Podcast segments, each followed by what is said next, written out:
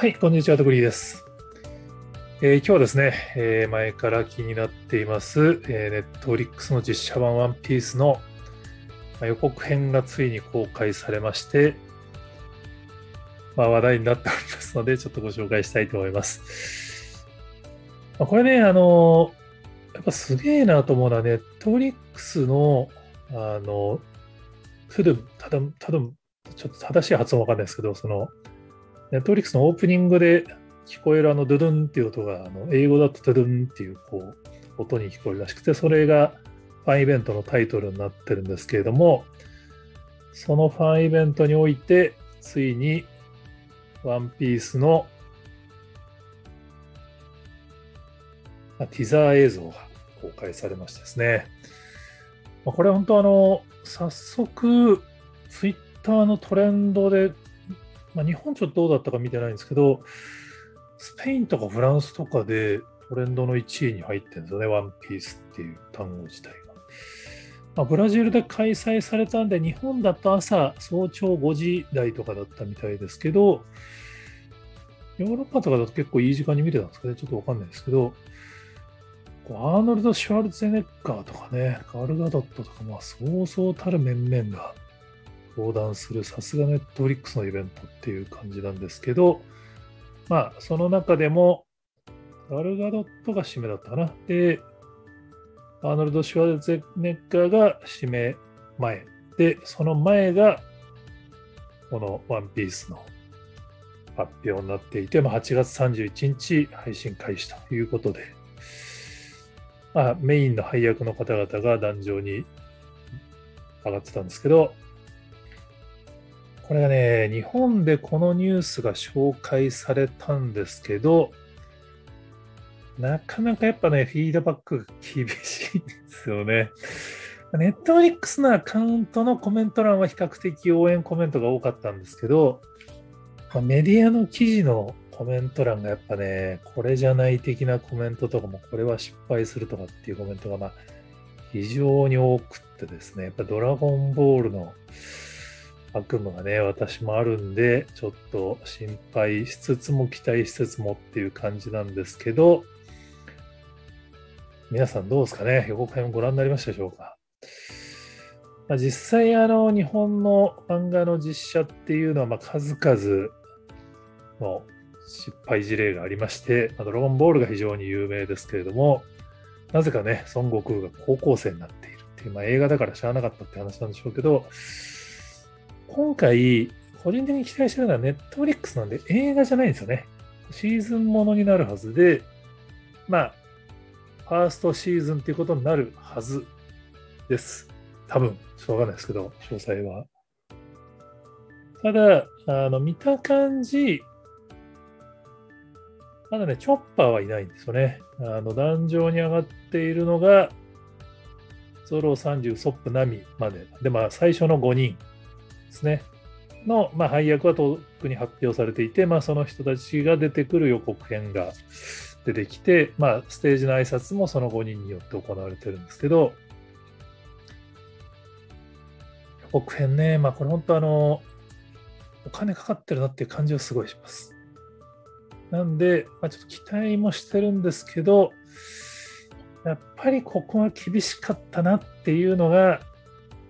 あるんですよね。まあこれね、あの頑張ってると思います。あの、お金はね、相当、まあ、小田さんもあのそうすごい予算かけていただいてみたいな感じありますかね。これは多分アマルフィをうまく使って表現してる。この新田真剣佑さんのこのゾロもね、かっこいいんですよね。で、まあ、サンジもかなりいい線いっている配役だと思いますし、まあ、ナミはあの、波好きの人からすると結構議論あるみたいですけど、まあ、結構個人的にはありなんじゃないかなと思っていて、しかし問題はルフィなんですね。もうこの、まあ、彼がルフィならば別に僕はいいと思ってるんですけど、やっぱね、このルフィのこのゴム人間を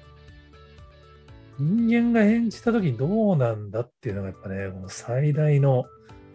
懸案事項だったんですけど、ゴムゴムのね、ピストルのシーンがあるんですよ、これ。これね、これやっぱりちょっと、漫画の迫力はやっぱりちょっとね、実写じゃやっぱ出ないですよね。なんこれどうしてもね、やっぱこの、やっぱ、六六首的、こう、ちょっと、なんかやっぱ手が細いからかななんか弱々しい。まあ、どうなんだろうな。実際、っとわかんないです。このシーズンの通してみれば案外目に馴染んでくるのかもしれないですけど、やっぱね、アニメとか漫画のルフィを見慣れてしまったら、このルフィのこの、妖怪人間的な感じが、やっぱちょっと違和感があるのは事実だと思います。ただ、まあ、個人的には今回、あのいいタッグだと思うんで、まあ、特に、ね、小田井一郎さんがコミットされてますからね、もうあの恐ろしい額の制作費も投入してもらってますって。僕の寿命を計算してもワンピースが世界に向けて大きく生み出せるチャンスはこれが最後だと思いますっていうツイートをこれ、2016年とかにされてるんだ。これ2000、これは2023年のやつですね。あの、まあね、この2016年に着工して、ワンピース実写、まあ、小田さんが、僕が納得できなかったら公開を延期すると約束してくれてますっていうツイートがあって、全8話ですね。まあ、ここにも書いてあるんですね。っていうツイートをされているのが、ま、個人的には非常に期待するポイントで、まあ、今回の予告も含めて、小田さんが5を出したってことだと思うんで、まあ、漫画アニメファンからすると、やっぱその、このティザーを見ていろいろと言いたいことはあるんだと思うんですけど、まあ僕もありますけど、でも、実際アベンジャーズが実写化される時にも、結構いろんな議論あったらしいんですよね。まあ逆にあの、アイアンマンとかじゃ売れるわけないみたいな議論とかもあったらしいですけど、まあ、そういうのを考えると、まあ、マリオもなんつっても30年前の実写の大失敗を乗り越えて今回大成功しましたから、ね、挑戦は大事だと思うんですよ。ネットリックスはカウボーイビバップをシーズン1であっさり打ち切りっていうこう前科もあるんですけど、今回はね、相当気合い入れてくれてる感じはいろんなところから伝わってくるんで、大丈夫なんじゃないかなっていう。まあ、日本のそのアニメファン、漫画ファンには受けないと思うんですけど、海外の実写好きにうまく刺さって、ネットフリックスの、まあ、名物シーズンになってくれると、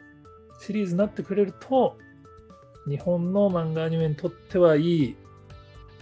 入り口になりうんじゃないかなっていう、ちょっとすみません、僕の期待です。期待を込めて、やっぱりね、ゴムゴムのピストルのシーンは、まあ、やっぱこうなっちゃったかって感じではあるんですけど、きっとシーズン通してみれば大丈夫なはずだと、全8話をちょっと楽しみに、ドキドキしながら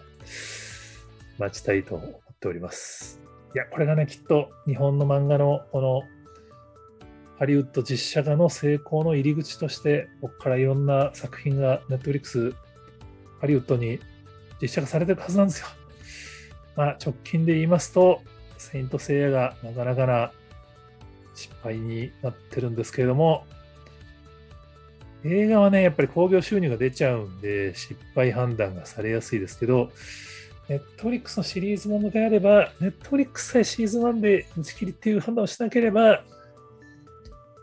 長編のストレンジャーシングスに並ぶ、ネットフリックスの看板シリーズの一つにワンピースがなるっていう未来は、あると信じたい。はい。すいません。あの、個人的希望の、まあ、こうね、ちょっと、いや、不安なのはあるんですけど、きっと大丈夫なはずだっていう思いを記事に書いたら、まあ、僕のこの記事をツイートしてくれる人のほとんどが、これじゃない系のネガティブなツイートをされてたんですけども、いいんです。僕らはターゲットじゃないです。漫画、アニメファンがターゲットじゃなくて、世界のワンピースの魅力を知らない人にこの実写版が